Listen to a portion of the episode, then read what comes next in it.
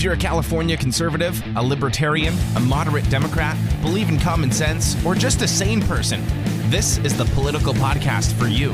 It's the California Underground Podcast. What's going on? Good morning, everybody. Everyone joining on, giving on a couple minutes to another episode of Coffee and California Politics on this Wednesday, August 25th, 2021, the day, the year of our Lord and Savior. Um, so I wanted to continue uh, our discussion, or what I put out last night about the whole discussion about like what a rhino is, because I think that's sort of important to discuss that and figure that out um, in terms of what is a rhino and what is a what's a Republican, you know? And I think we're really at a crossroads right now. Um, only yourself think that people are going to understand your comrade post. I love it. I think it's it's really tongue in cheek, and I love it. Um, but a couple announcements uh, this afternoon. There's going to be a watch party for the gubernatorial debate. It's on KCRA. Uh, the post will go up after this live talking about uh, where you can go see it on local stations. Also, there's going to be drinking games attached to it, so um, it'll be fun. Uh, you know, grab a grab a beer, grab a drink or something like that. Join along with the watch party. Makes it a little bit more fun um, to pay attention, and uh, we'll have a good time there. Uh, podcast coming out a little bit earlier tomorrow morning or tomorrow. Um, anyway, what else is going on? Uh, Kevin Kiley will be back on Friday at 10 a.m. on YouTube, like last time. Uh, he seems to be a fan of coming on the podcast, so probably ask him, you know, ask you guys what questions you have for him again. Uh, we'll do a rundown of the debate tonight and see if he has any thoughts on it or what he, he says. Uh, I know Doug Ose, OC, uh, who just recently dropped out, did endorse him. So that I, you know, I think that's a big deal, I guess. Um, but we'll talk about all that stuff. So that's what's coming up this week. There, it's been a busy week. Uh, there was the Faulconer interview on Monday. Um, what else is going on? That's about it. So, um, recall coming up in a couple weeks, but let's get started really with now that everyone's jumping on. Good morning, everybody. Good morning. Let's get started with this whole topic about what is a rhino. And I thought the results were kind of interesting um, because I, I, I don't think I, I think people kind of get caught up in this, and I heard a lot of feedback too that, that people get really caught up in this idea of like what is a rhino, and it, it gets thrown around so much that like a rhino is X, Y, and Z. And I know a lot of people. I should have been a little bit more clear when I said, "Well, what's your definition of it?" Because I got like 30 people saying, "Well, it's Republican in name only." Yeah, I understand it's Republican in name only. What I'm saying is, what does that mean, really? What does that mean? How would you see a rhino when you see one and be like, "This is absolutely a rhino"? Um, they're not a Republican.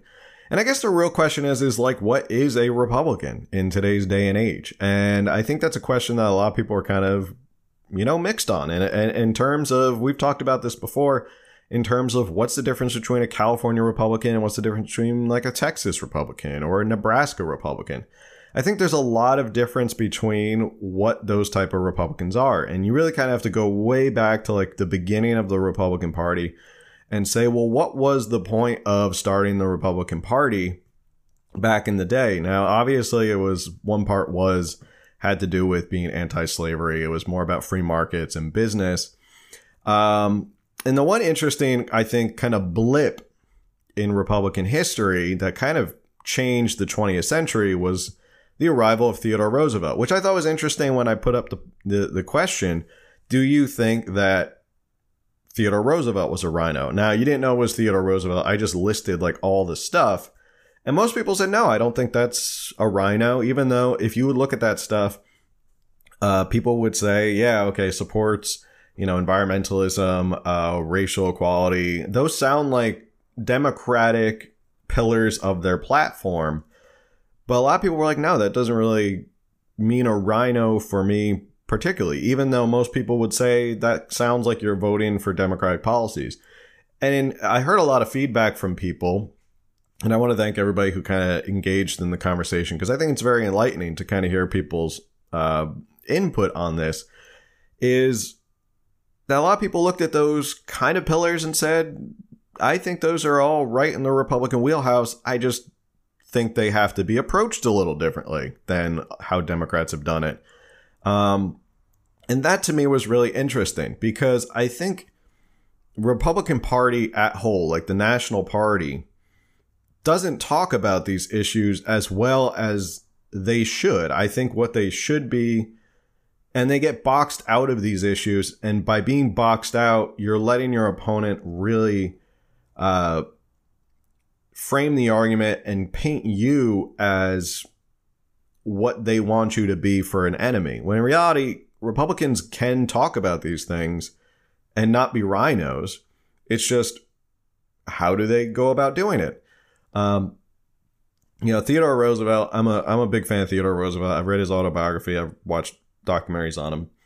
Uh, he's one of my favorite presidents, mostly because he was someone who did a lot of stuff for the people, and I think that was his goal as a a president um, and he took the Republican Party in a different area. He just thought that we should be doing what's best for the people, and whether that meant like striking down monopolies, protecting the workers, while also protecting businesses as well. If you read a lot more about his square deal, it was about conservation, um, corruption, and I believe there were three C's. I think it was conservation, corruption, and um, corporations. Um, and basically, if you don't know anything about Theodore Roosevelt, quick backstory Theodore Roosevelt was a pretty well to do New York Manhattanite.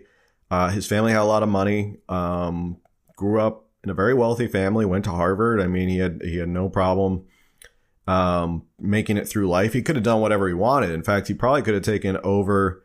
Uh, probably could have taken over his family's business, done really well for himself. But instead, he wanted to go into public public life. He actually, I think he went to law school as well. Yeah, he went to law school, never became an attorney, but he did go to law school, so he understood the law. Uh, and then he went into politics. He became a New York state assemblyman, started at the bottom. Remember how we always talk about like start local.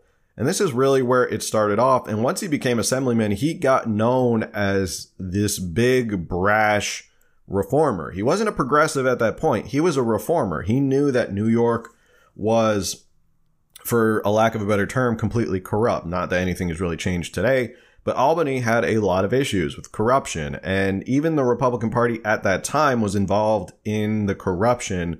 And he kind of went in as a reformer and said, No, I want to get rid of the special interests. I want to get rid of the lobbyists. I want to get rid of all this stuff, these backroom deals. And he did a pretty good job of that. Um, and he he gained more and more notoriety as this guy who could go in and clean up politics and government.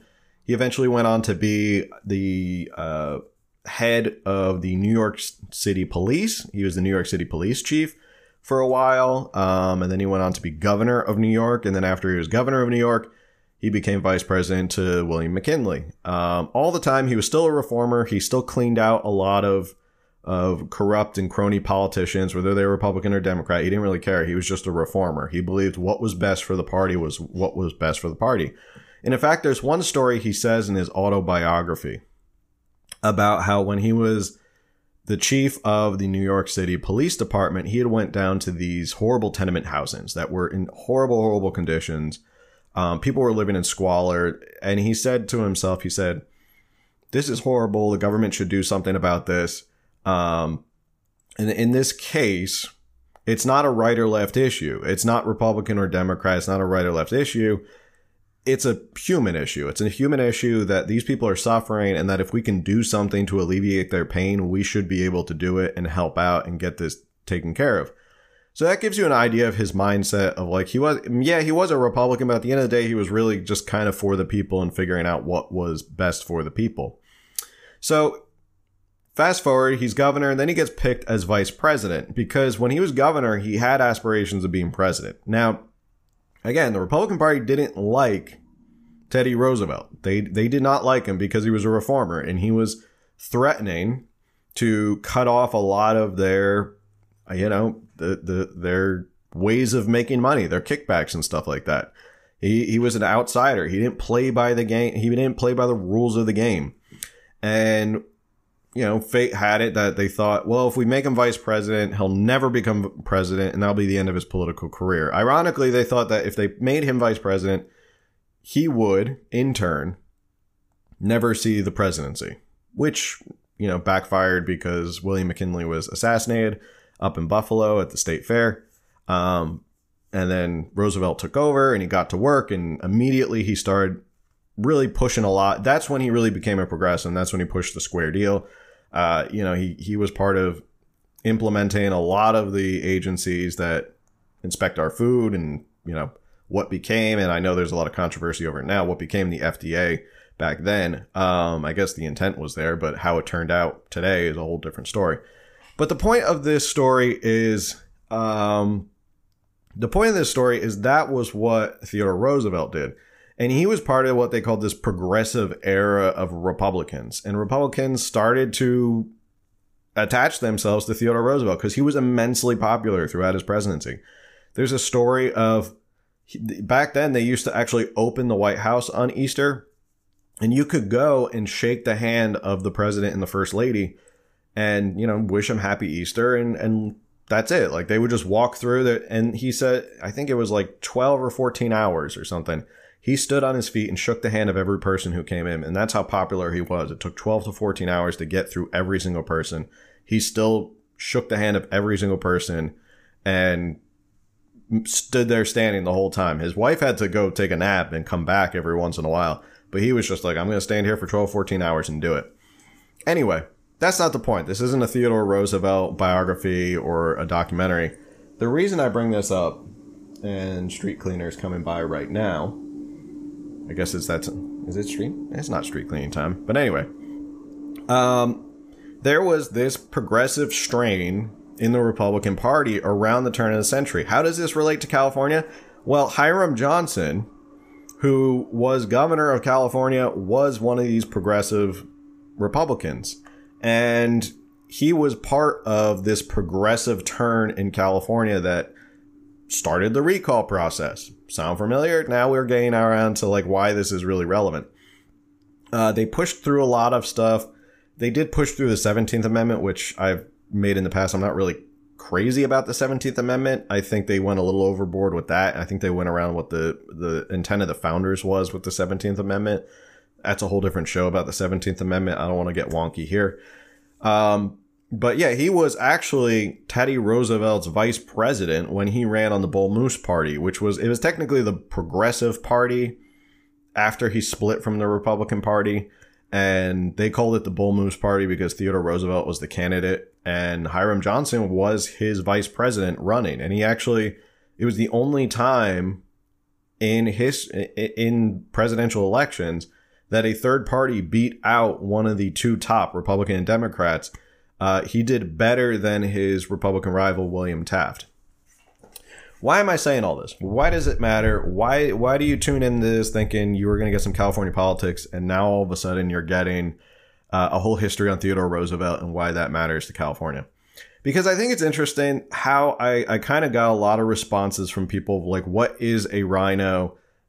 how do you know a rhino when you see it? Is it a purity test? And you can certainly let me know in the comments whether you think the term rhino is a purity test for a lot of people. Um, I would say it is. I think the term rhino is thrown out a lot. I would say that the term neocon is more fashionable because I think neocons particularly got us in a lot of trouble with people like George Bush and big war hawks and stuff like that who expanded the government, made it really big got us into endless wars. Those neocons are certainly not what I think Republicans should be.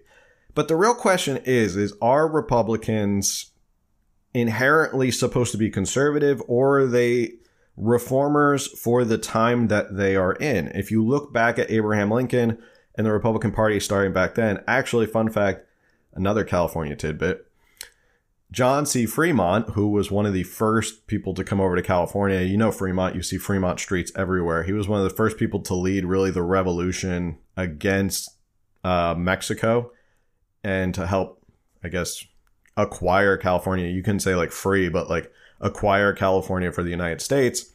Um, he actually, I think, was the first Republican candidate to run for president. He lost He was a U.S. senator from California. But anyway, the point is, is the Republican Party, I think back then and for a long time became this party of reformers. It became this party of government is broken. We're here to fix it. Um, and especially when you see how Theodore Roosevelt responded to corruption and cronyism and corporatism, really. Corporatism was a big thing back then. It was big businesses. You had the big tycoons. You had uh, John D. Rockefeller. You had, uh, God, now I'm blanking. Rockefeller. You had J.P. Morgan. You had, um, why am I blanking on this? I've watched this documentary a whole bunch of times. Um, Carnegie, those are the three big guys. And those guys really had had it out for Theodore Roosevelt. They didn't like Theodore Roosevelt. They actually spent an enormous amount of money to get William McKinley installed because he was friendly. But that's an example of what America was going through at that time. Now we're seeing sort of a parallel between that, which is there is huge amount of corporatism where businesses that are basically monopolies. I mean, now we just have big tech. It's not railroads and steel anymore. Now it's big tech. Now you have Apple and Google and Microsoft and all these companies, Facebook. Uh, they donate millions and millions of dollars, support the candidates they want that are probably most friendly to them.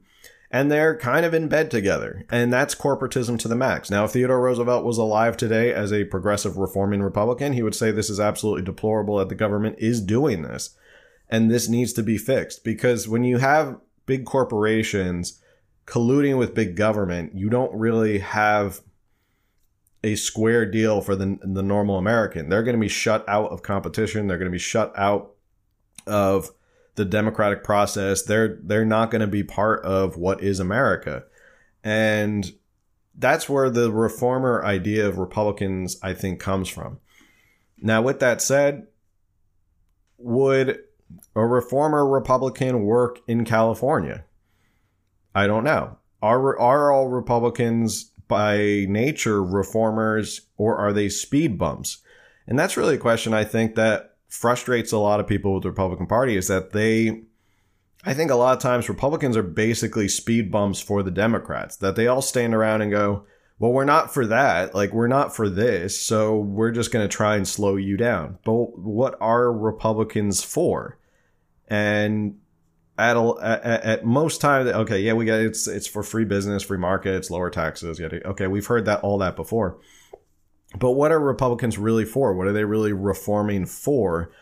Um, and that's a question I think Republicans as a party have to really kind of grapple with. Are they just the opposite side of the coin for Democrats?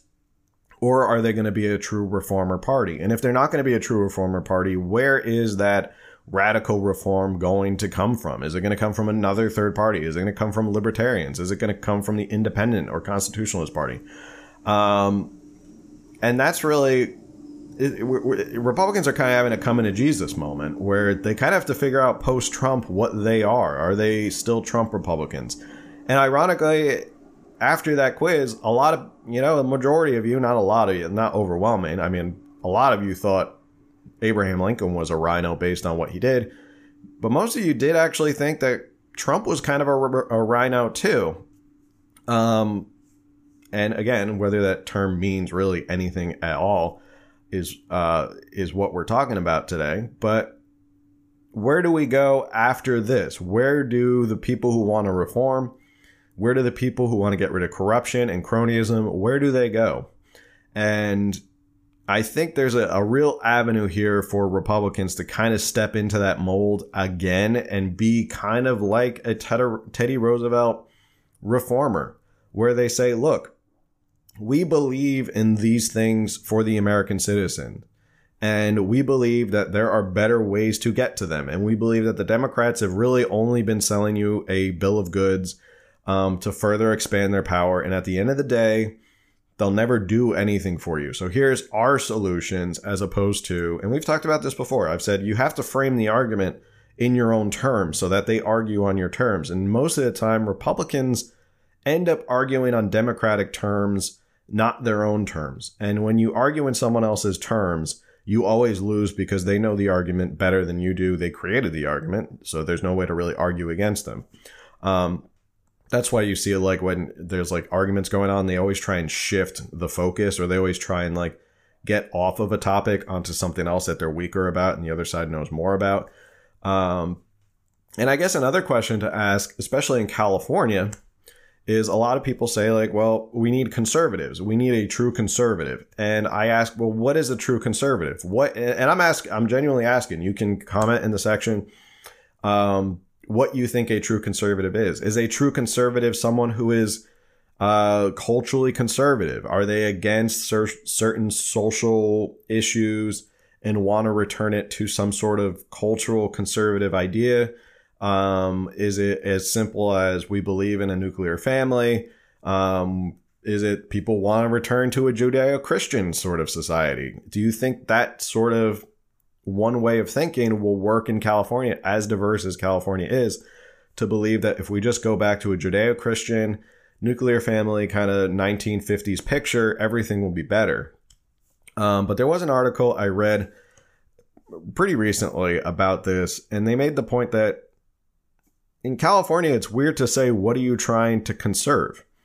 Um, what is it you're trying to conserve in California? Because California has always been a, a, a state of people who um, come here seeking a new life. They want to change themselves. People who are dreamers, people who are thinking forward, like people who usually move to California want to get out of their safe space. They want something new. It's that whole California mentality of go west, do something different. Um, so in reality, it's like, what are you trying to conserve? And this is what the article said: is what are you trying to conserve in California? What was it that was in the past that we are trying to conserve? Um, so that's an honest question. And I think that's an honest question that I'm asking all of you who are tuning in. And that's why we do Coffee in California Politics, is because I want to hear your opinion on this. If I just wanted to talk into a microphone alone, I wouldn't be on Instagram Live. I'd just be sitting here talking into a, a microphone by myself. Um, and that's really a good question as to what is a conservative? Is a conservative someone who's just focused on the cultural stuff? Are they focused on the conservation of rights. Is that what it is? The conservation of the constitutional principles, consti- the conservation of uh, the Bill of Rights and our liberties and the inherent liberties that come with, you know, the John Locke idea of our, our inherent inalienable rights. Um, is that what we're talking about when we want someone to be a conservative? Does it mean you are fiscally conservative? Because if we're talking about fiscally conservative, you could make the argument that libertarians might be more fiscally conservative than current Republicans because li- libertarians advocate for such a small government and a pared down government that they are almost more fiscally conservative than Republicans. Um, so that's that's really my point, and um, I think it's an interesting conversation to have. Uh, I hear the term a lot and I hear people throw it around a lot and I hear people say this person's a rhino. I've been called a rhino. Um, you know, there's a lot of politics. Every politician who's running has been called a rhino. Um, and that's that really kind of prompted me to be like, well, what does everyone say is a rhino? Um, what would you classify as a rhino? Maybe Mitt Romney is a rhino, uh, someone who is says they're Republican and then gets in. He might be the perfect example. Mitt Romney might be the perfect example. Someone who is a rhino, uh, because he gets in and then sides with the Democrats on everything. Uh, that might be a perfect example of a rhino. But when you start calling everybody a rhino, it's I think it either starts to lose meaning or we're not sure as a party like what what are we supposed to be doing here. Um, and that's that's where I think we really need to put our heads together and think about where the future of the Republican Party. Yeah, sorry, Romney is an absolute rhino. Um, I mean, he's the perfect example of a rhino. So I think that's where we kind of have to stick and put. And this conversation can keep going. This isn't just a one-time thing. We're going to forget about it. I'm interested in this. This is stuff that I'm interested in because I'm thinking about where are we going as a future here in California what political party, what political platform, what are the issues that are going to help turn this state around and change things for the better. And I think a lot of people kind of just say, well, let's just throw X person in. Let's just throw this type of person in, and that'll fix everything. Will it fix everything? I'm not sure. Um, will that person even get a good amount of the votes to even get something done? Um, and that's really my, my thoughts. So I've rambled on now for about a half an hour, and I think there's a whole bunch of comments. So let me get to some of these comments. Uh, thank you everyone for the badges. Hello from Los Angeles. Thank you for the badge. Um, let me go back. Let me go back. There's a whole bunch of comments. So this is gonna take a while. Up. My kids are watching homeschooling at its fine. Oh, thank you, Professor Phil. Uh, a rhino, in my opinion, is someone who speaks conservative values but does not follow through and turns against our values once it gets through, um, or once it gets tough. Plus, if they are cowardly to push back. Um. Someone else said their their kid is watching. That's awesome. Thank you, Professor Phil. Classroom is in session. Uh, Republicans are currently for keeping their seats in Congress and doing as little possible for the American people. Mm-hmm. It's passive leadership, and we need more aggressive leadership. Yeah, I think aggressive leadership comes from when you have a platform that you believe in and you have conviction over. You know, not to beat a dead horse, but Theodore Roosevelt believed in what he was doing. He believed his platform was right. He believed what he was doing was right for the American people. And that's why he had such conviction for what he was doing. And he was like a force of nature because once he believed something was the right thing to do, you couldn't stop Theodore Roosevelt. Um, and I think that's the problem with a lot of Republicans is that the, if you run on the same cookie cutter bland platform of well, we're for lower taxes and blah, blah, blah, blah. Like, if you keep running on the same stuff over and over again, you lose conviction because maybe the politicians or the people running don't even really believe in that anymore. Maybe they're like, I don't have any conviction because this is just what they tell me to say. And I think Republicans in California specifically should not be afraid to put out new ideas. I think they should not be afraid to test the waters because at this point, I think I've said this before I probably said a lot of this stuff before, is when you're losing and you have such a small registration, a voter registration, what else do you have to lose? What do you you're you're holding on to losing more voters every single year? Like at this point, try a radical idea, try a radical approach, try a reformer platform. See if that works. At least get something that like your people who are running have conviction behind because at least the Democrats they seem to sell their stuff with conviction a lot of Republicans, I think, just kind of sell the same old thing over and over and over again. And they wonder why they keep losing because you're not really interesting people. You're not really getting people to get galvanized to go out. Uh,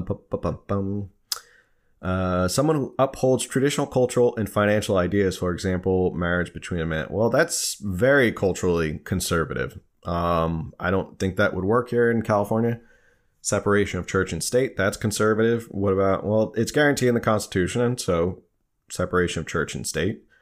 A clean and safe state. I prefer small government, way too many federal agencies, less or no income taxes, limit to welfare supplement, law and order with true consequences for unlawful behavior. That's very conservative. DSG is a libertarian. Who's DSG? These days, all the Political titles are melting away, and California is becoming it's a my way over or the highway state. Period. Do, do, do, do. What's the point of a two party system? From the get is division. Um, conservation of our inalienable rights. A conservative would want to keep and preserve our Judaic values. That's interesting. Um, excuse me while I take a sip of coffee. I don't know if that that idea really works. And I think in California, it has to be a respect for the diversity of California citizens. And I think saying that we need to return stuff to this Judeo Christian mentality doesn't work because not everybody is believes these Judeo Christian ideals. And I think you have to recognize that there is diversity in California and that there are di- differences of beliefs, that there are people who believe. And I think being respectful of those beliefs and allowing people to enjoy those beliefs is really important. I mean, that's freedom of religion right there. The idea is you come to America, it's free religion, free exercise clause. You come here because you want to pr- practice your religion. I mean, that was the basis of why the pilgrims showed up. So to say we have to return to this Judeo Christian idea, I don't think is really a winning strategy because you're alienating a good amount of the people in California who may not believe in the Judeo Christian beliefs, whether you're Catholic or, or Presbyterian or Methodist, whatever you want to be. Um, I mean, you're you're excluding a whole bunch of religions and people who are not religious who might just want a better state. Um, is there an idea to be made of like, well, I think nuclear families work? Sure, that's a good idea to make too. So that that may be a better solution. Uh, it's like the word racist. It's changed so much recently that it me- loses meaning. RINO to me can be any politician that doesn't stand up for the constituents. They fold to either pressure or money. I mean, we can still want anything, but in reality, we need to get someone who will get the votes, especially with so many Republicans leaving the state. Anyone is better than Newsom. I heard someone say if it's a potato, they would vote for a potato over Newsom. Um, it's like Kiley, he's so passionate and authentic that he consistently says same thing. He also appeals across parties, which I think has led to him being called a RINO. Yeah, someone said he was a RINO. I, I don't really get that one. That's why this whole thing started, because it seems like recently I've had candidates on. I've had all the as many candidates on. I've you know I've reached out to the Elder campaign. I've had Anthony Trimino on. I've had Kiley on a couple of times. We had Faulconer on. We had Jenny Rae Le Roux. We had Diego Martinez. Um, so I've had a lot, a wide range of candidates on to talk about their platforms, and it seems like every once in a while people will comment about whoever is going to be on the podcast and say, "Oh, this person's a RINO. This person, why are you interviewing this person? He's a RINO." And it's like, okay, well, you can't just keep calling everybody you don't like a RINO. That doesn't work. Um, DSG 96. I have no idea who that is. Do you consider Pompeo a statesman? Um, I don't understand what that question. Well, if people like Swalwell would get the heck out of the office, we would all be better off. Swalwell came in as a Republican, yet his actions pointed towards being a Democrat. I didn't know that. He came in as a Republican. I have to double check that. Um, how about bring back the Constitution, conserve the Constitution? Uh, we have two constitutions by state and by the country. Both are being chipped away at as if it's stinking thinking. Yeah, people forget that there's a California constitution. There's a lot of power granted to the people. Remember, that whole progressive era of like Hiram Johnson and Theodore Roosevelt, they gave a lot of power back to the people on purpose. They wanted to hold people and politicians here in California accountable, which is why they're trying to chip away at stuff like the recall and propositions and if you saw recently that Prop 22 was held unconstitutional, I haven't read the whole opinion. I don't understand where the argument comes from.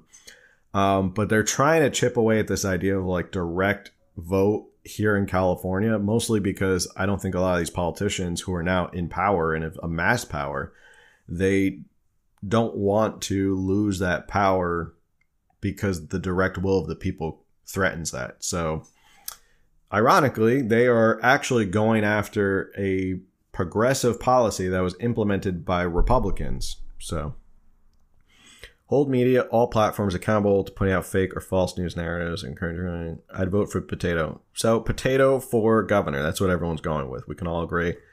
The potato or the bear from John Cox. John Cox's campaign. The problem in California is that the Republican Party has been painted as Trump supporting racist bigots. A California Republican has to be able to be specific with what they are supporting. I agree. Yeah, I think that's um, that's why I've always said uh, I think that like Trump is toxic in California, and I think Trump, in reality, I think Trump is losing steam. I think there's going to be people who love Trump um, and believe that he should run in 2024. My personal opinion is I think he's losing steam already now, and it's only been several months. You know, I think it was a lot more people were expecting Trump to have this miraculous return to the White House at some point, you know, trust the plan and all that stuff. Um, because the military was in control and they have the servers. I don't know, you know, all that QAnon stuff. Um, but I think it's starting to wane, and I think people are starting to kind of lose their appetite for Trump. Um, this guy says he still has Steam. Yeah, I mean he still has Steam. Doesn't mean he's completely out of Steam. So, uh, did I see his overflow rally? Yeah, I, you know, he he draws a crowd. Yeah, but I think there's people here in California, based on what I've seen. Um, I think he's losing steam, and I think the responses I got from people is that they want to move on from Trump. That's anecdotal, you know, maybe, but I don't think Trump would pull in California a huge crowd like he does. Where was it? Alabama? I don't think he would pull such a huge crowd here. Uh, mm, mm, mm, so, anyway, that's that's my thought about this. I'd love to hear what your thoughts about it are in terms of do you think a California Republican Party is has to be different? Do you think it has to be and what policies would you like to see Republicans really attack here in California? What are those policies that you'd like to see? Um, no, to answer your question, I did not see the MAGA Hulk and Anthony Trimino interview. Um, Trump is not losing steam, not by a long shot. Okay, I could be wrong, but um, that's okay. That's just my personal opinion. Uh, more inclusive, okay, more inclusive. I think that's that's definitely. Um, I mean, if you think about how it was started, the party was started as an anti-slavery uh, party, and then when it got to Theodore Roosevelt, he was all for I think he he desegregated the schools in New York um, as governor. So there is a kind of inclusive element to. Um, it, there seems to be an inclusive element in the Republican Party. This big tent idea. Um, I don't know at what point we kind of lost along the way where it had to be one type of person. Uh, so I don't. I don't know where that really. I think that happened with you know George W. Bush and the uh, what would you call it? And, the grasp of the the, the Christian right. Um, I, I don't think that's true anymore. I think Trump changed that. I think Trump showed that you don't need necessarily the Christian right to win. I think he built a coalition that was more inclusive. Policies. How about we stick to the Constitution? And stop being. Well, I mean, yeah. I mean that's a good good policy to always have is to to not um, pick apart the Constitution. Um, do, do, do, do the right conservatives need to stop being self righteous towards secular people? Yeah, that's that's a good point. Yeah, and that's why I don't think the whole Judeo Christian thing really plays out as a platform. You can be Judah, you know, you can be Christian, but I think if you can be respectful of other people's beliefs and say, I'm a practicing Christian, however, California is diverse, and I think we need to respect everybody's religion and their beliefs. I think that's the way to do it. Medical freedom. Somebody said, of course he's losing steam. None of the Republican gubernatorial candidates have referred to him or even asked for an endorsement because they know it would be detrimental to their campaign. Not even John Cox, who uh, originally got it. You'd think he'd want to get another endorsement. Mm-mm-mm. Republicans need to attack the attack on freedom, medical freedom, freedom of speech, freedom of religion, and Christians are being attacked, etc. The left is coming for it. As a California conservative, I believe in limited government, limited government programs, less taxes, more freedom, law and order, strong border control, school choice, etc. Okay. Um, California not referring to Trump doesn't mean he's losing. I agree. Okay. Good morning. Yeah, what's up? Um, everyone has a right to their own religious beliefs. Yeah, I would agree with that. I think everybody has to has their own rights. Do, do, do, do, do, do. Yeah, and the problem with the the attack on freedom um is it's vague. And it may not be vague to people who are on this platform right now and who are who are tuning in. A lot of people may say, "Well, no, it's not vague at all." But I think to the person you're trying to convert, it's it's vague because they don't really understand it. They don't really understand what you're talking about. What are they getting out of it? Um, you have to talk more about what a Republican will do solidly. Like this is a idea of a, a policy debate. This is what we want to do. This is how we make things better all in the name of those freedoms, right? You do those things because you believe in the freedoms to do these things, but you have to give people these concrete examples of this is what we're going to do. And inherently, does it help medical freedom? Sure. Uh, does it help uh, economic freedom? Absolutely. Does it help, you know, Second Amendment rights? Yeah, you can't just say, well, I'm for freedom. That's a bland policy that just kind of really it just it doesn't sell to people i don't think. I think it sells to a certain amount of people but it doesn't sell to the undecided and it doesn't sell to moderate democrats who are looking for an alternative. And i think one thing that california republicans or any other party that wants to become an opposition party to the democrats i'm just using the republicans because they are the second biggest party in quotes because they're not as big as the democrats but I think if they want to really make a difference, they kind of have to go at it as a reformist party. They have to say, look at the corruption, look at what they're doing, look at how much money they're spending, look at how much money they're wasting. And that's your angle. Your angle is a reformist. Your angle is we need to clean up X, Y, and Z. And you need to couch it in every dollar that is wasted hurts a certain class of people, you know, and, and it hurts people of the lower incomes because if you waste someone's tax dollar, you're going to end up asking for more tax dollars because you've already been wasting tax dollars, which means that the taxes end up in the end hurting those who can't afford to really do it. Like, for example, uh, here in San Diego, they're trying to push through this idea of tax per mile. And imagine like a tax per mile here in San Diego County when you already have a gas tax. Now they're not going to get rid of the gas tax and do get tax per mile. They're going to add on because they need more money for infrastructure, which I thought was the whole point of the gas tax was we needed more infrastructure. And in the end, who is that going to hurt? It's going to hurt lower, lower middle income uh, citizens because it's going to make it more expensive for them to go to work. It's going to make it more expensive to drive their kids to school. Um, so you we have to point out. I think if you're going to make a platform, you have to say we're going to be reformist. We're going to get out of. We're going to get rid of the rot. We're going to change things and we're going to do things better because that's the way you you give people a positive solution. People gravitate towards positive solutions in my mind. They they gravitate towards something that they can grasp, something that they can think about, something they can think about if it's implemented, how much better their life will be.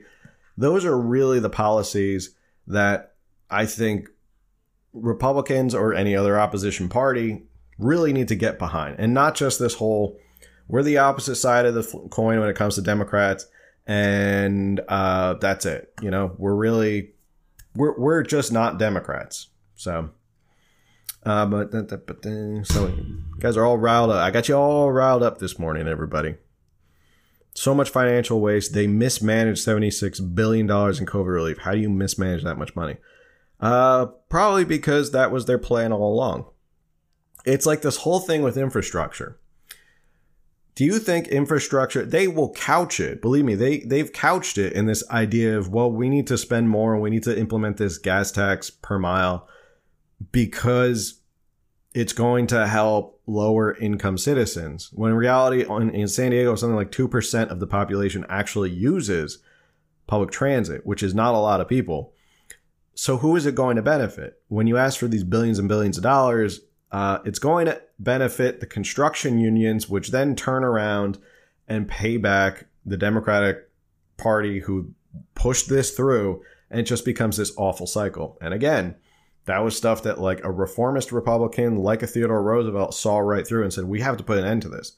And you have to highlight it and say, the reason that they're trying to put this through, one, not because it helps lower income citizens, two, because it is a giant payout to the unions and the construction unions that are going to build this infrastructure and this public transit.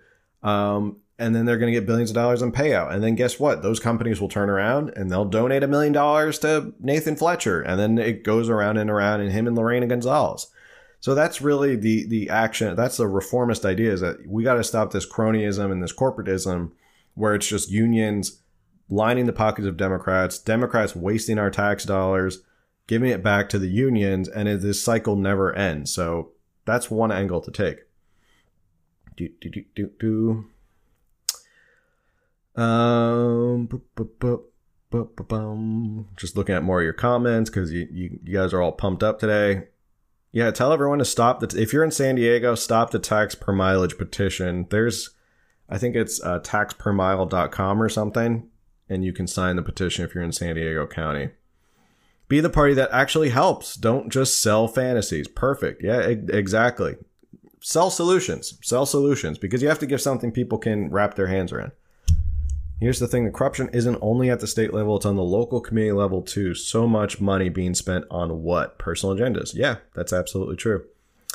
Um, do, do, do, do, do, do. The infrastructure plan never helps just drive around Sac or the surrounding areas. Yeah, it, it never goes to really the money.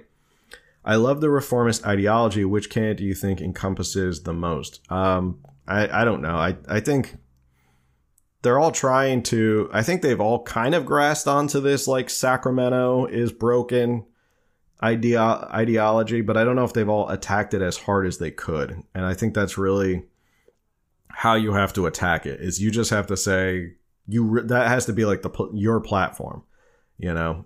Um it's kind of like donald trump. His whole thing was america first. That was his big platform. And then there were like the pillars of that platform which were you know help bring back manufacturing, you know, secure the border, strengthen our military, America first, you know, deal, better deals with our foreign allies. That was like his umbrella was the America first. And then there were like these platforms of little pillars of how he would get to that. We need to get back to basics. Uh,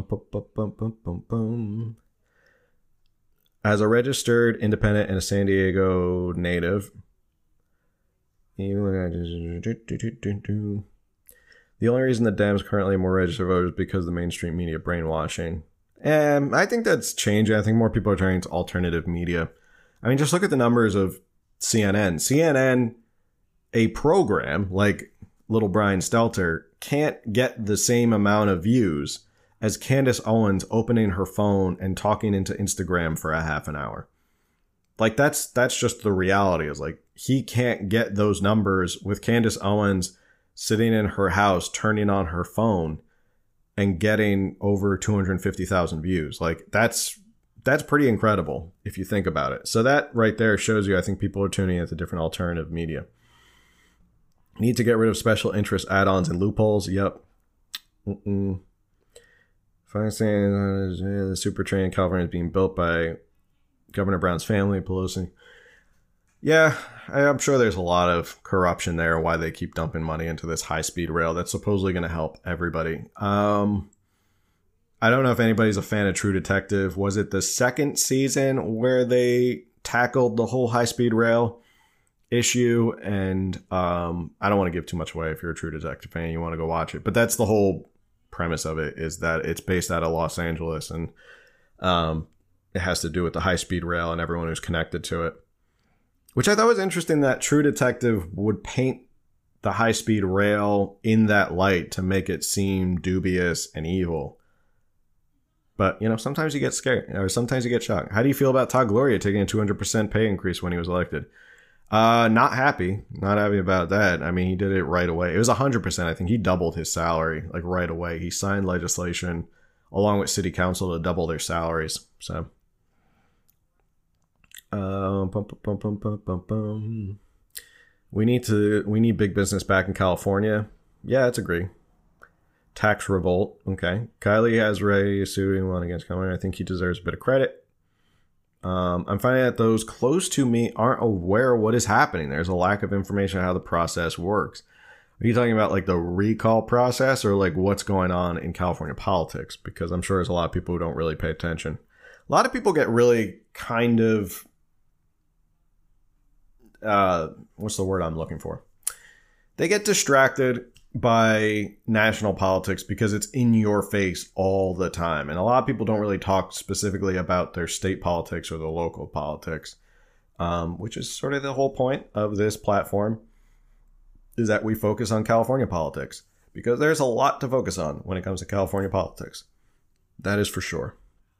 We need to stop paying our. Um, look at the maps on the rail. The state is so full of corruption, it's going to take an act of God to change it. I don't think so. I think it takes I think it takes people, you know, and history if history is any guide, I think people have to realize that at a certain point, the centralization of power in one sort of government, um, the centralization of power inevitably happens throughout history. You know, even Rome, which was supposed to be a republic, they centralized power in a dictator. And sooner or later, every after a while, power consolidates because you have too many people who are who want part of that power and they expand the power so that the pie gets bigger and bigger and bigger, but it all comes at the expense of the people. And the American Revolution, contrary to popular belief, I know a lot of people like to imagine in their head that it just popped out of nowhere that one day a whole bunch of angry Bostonians just showed up and, and started throwing tea in the harbor, or in, as Boston would say, in the harbor. Uh, it was years and years and years of abuses. And you're talking about it wasn't just America. You're talking about this happened in France, this happened in England before America, that there was a mini revolution where they got the parliament and they kind of took power away from the monarchy because they wanted some sort of representation. But this happened over a long time. And you have to chip away at it. You know, there's I know a lot of people want the instant gratification. They want to they want to check off uh, one person. They want to check off one person for president, and then they they can go home and they can lay down at night and go, that president is going to take care of everything.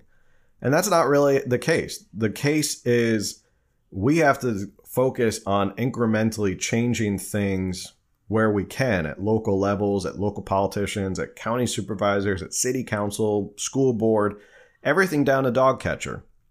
And that's really what changes things slowly but surely.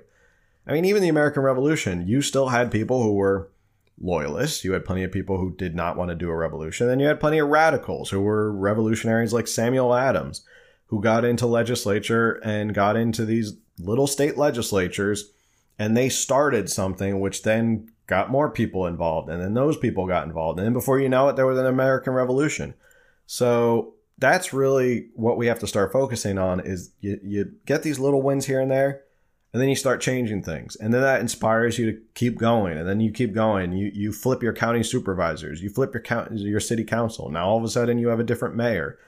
That's how you really change things. And it's not eh, you know as much as governor is exciting and getting rid of noodles is great uh, if it does happen it doesn't change really the trajectory of California unless it galvanizes people to believe that their vote does mean something and they can actually enact change here in California. That's really the bottom line is the biggest lesson we'll get not who I mean it could you know you could replace Newsom or, or Noodles with a potato um, after he gets recalled doesn't really matter. The point if he gets recalled, it sends a message that people can organize, people can have an impact in California, and that people are tired of like far left progressivism. They're they're and I wouldn't even call it progressivism, it's regressivism. You know, the far left is not progressive, they're regressive.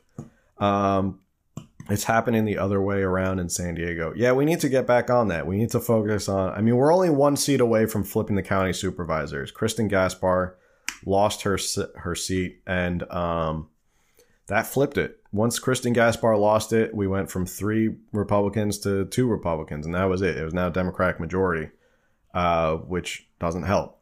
So there, there are possibility like like San Diego is. You know, we went wrong this past election. I think there's a good chance to get it back in San Diego and and really kind of change things up.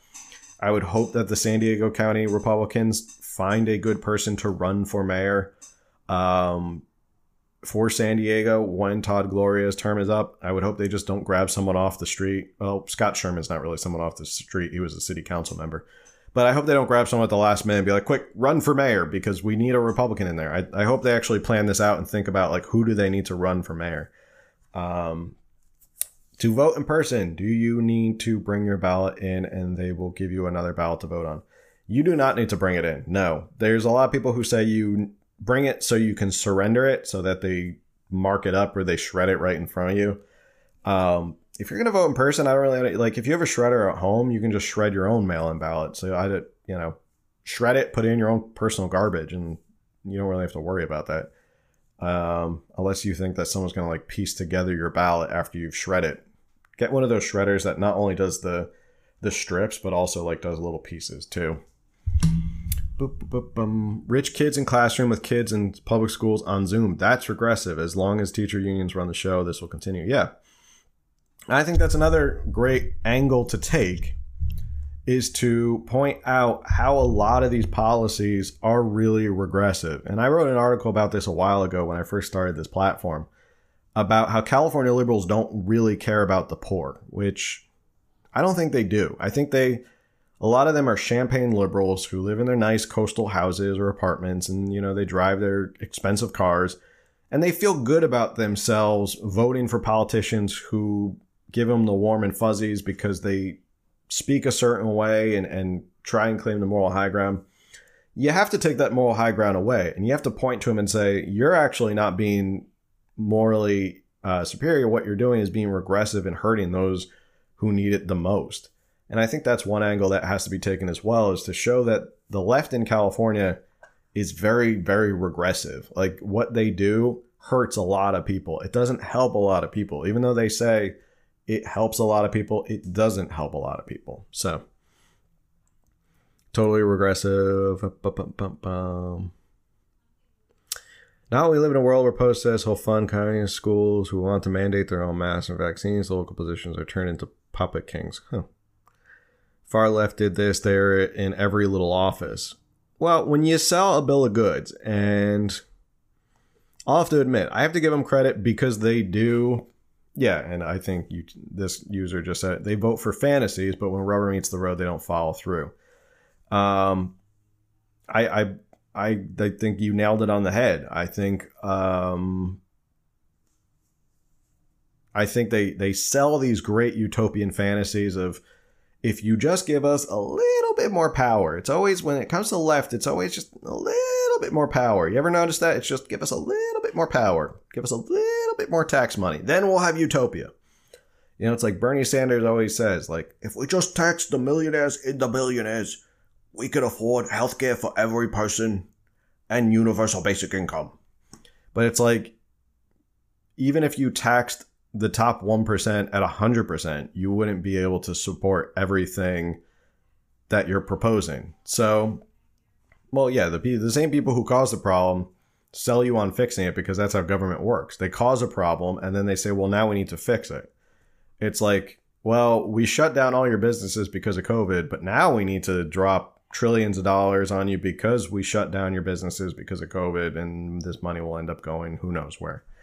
Um, but you ever know that's that's something you have to point out, and and maybe a good point to point out is, look, the Democrats have run this state for a while. They've really had a stranglehold on the state of California when it comes to power, and nothing's gotten better. That should be the number one indicator that nothing works under a Democratic platform. That you've had power and you've had Democratic supermajority power for a long time, yet nothing's gotten better. Um, so anyway, I'm gonna a couple more questions and I'll hop off.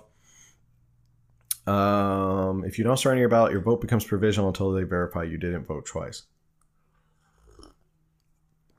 Okay, there you go.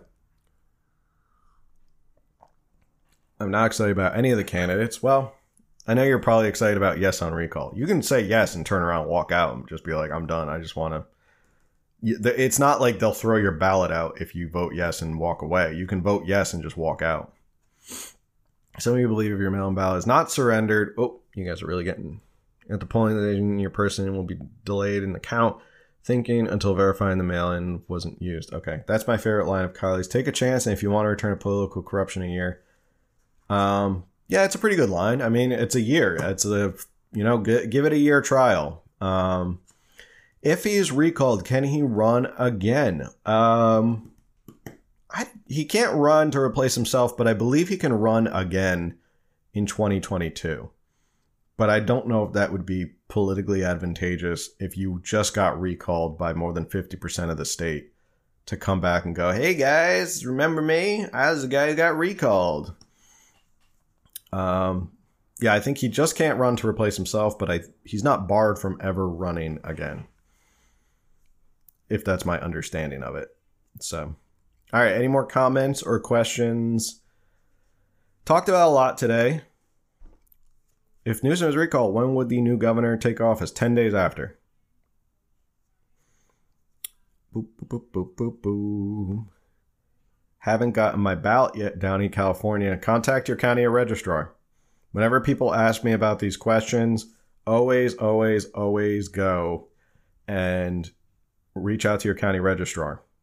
They will be able to solve it for you. I call Newsom Joffrey. Uh, yeah, Joffrey was uh, he was kind of a little power hungry, little jerk. Uh, so Yolo County last week got ballots. Do, do, do, do, do. Okay. All right. Any more comments or questions before I hop off? Vote in person. Oh, yeah. By the way, if you're that upset about the fact that you have to vote in person with a mask on, I'm asking you. I know none of us are crazy about it.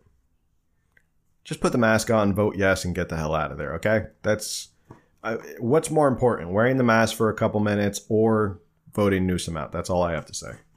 I know people are going to get really upset about it, but just put it on.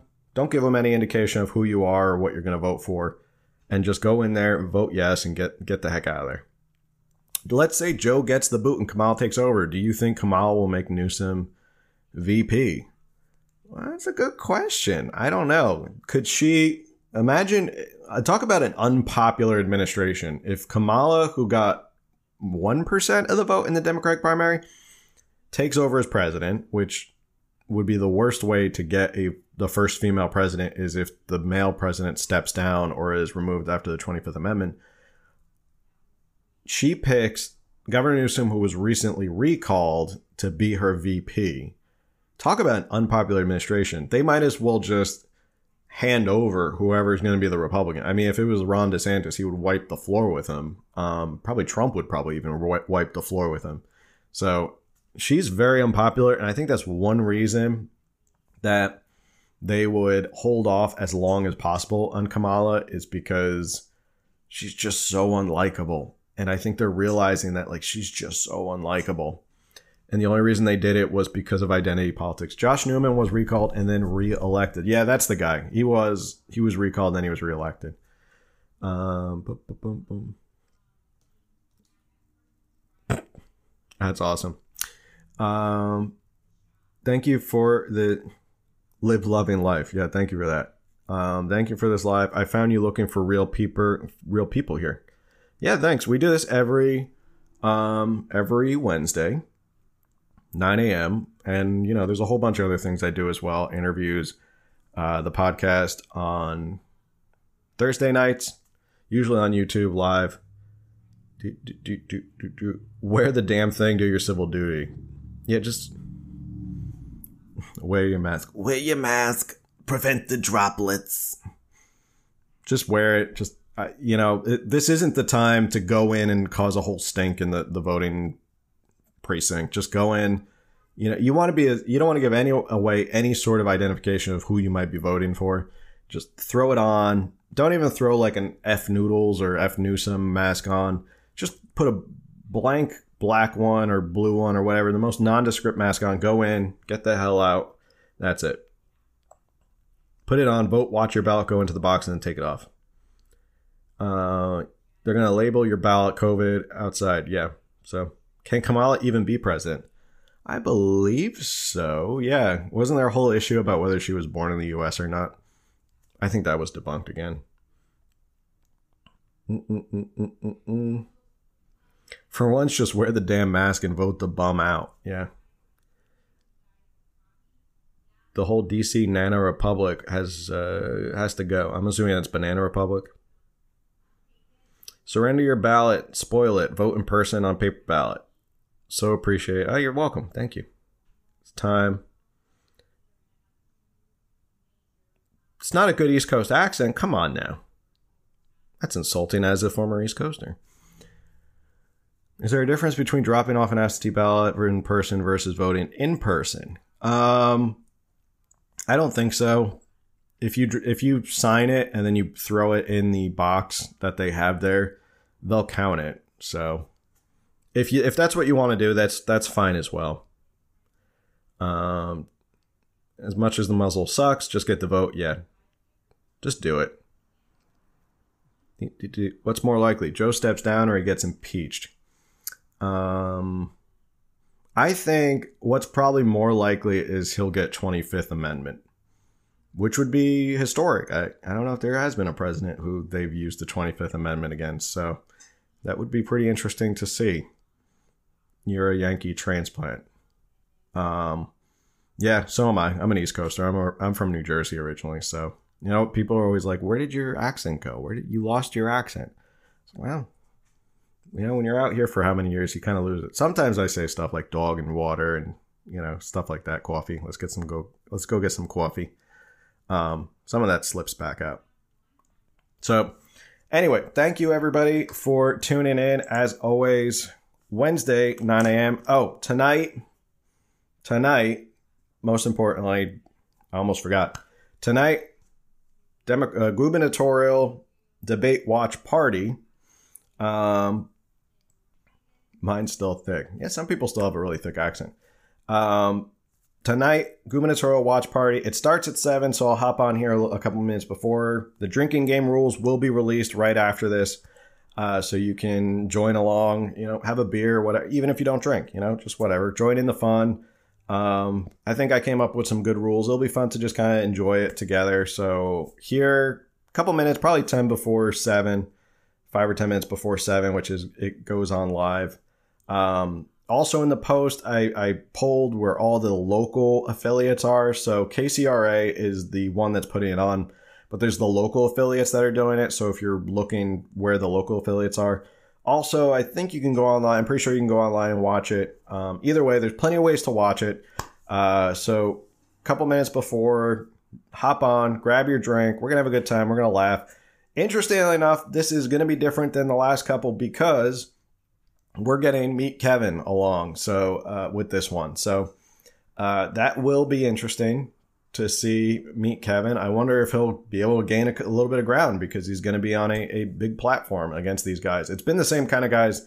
I mean, it's been the same three guys over and over again. I think they should have more. I think they should be letting more people in um, for for these debates. I think we should be welcoming all different ideas. I mean, I'd love to see like a Jenny Rae Le Roux or a Diego Martinez up there or Anthony Trimino. I'd love to see any of those guys or gals up there uh, debating as well because I think it brings a different perspective. Uh, it's the debate starts at seven, so I'll be going live a couple minutes before to go over the drinking rules, and that's basically it. I'll see you guys later tonight, um, and then 10 a.m on Friday. It's going to be Kevin Kiley is going to come back. We're going to do a little bit of a debate. Um, we're going to do a little debate post, and we're not going to debate. We're going to do a little debate breakdown and and talk about what he thinks and how it's been going. So thanks everyone for tuning in, and I will see you later. Bye.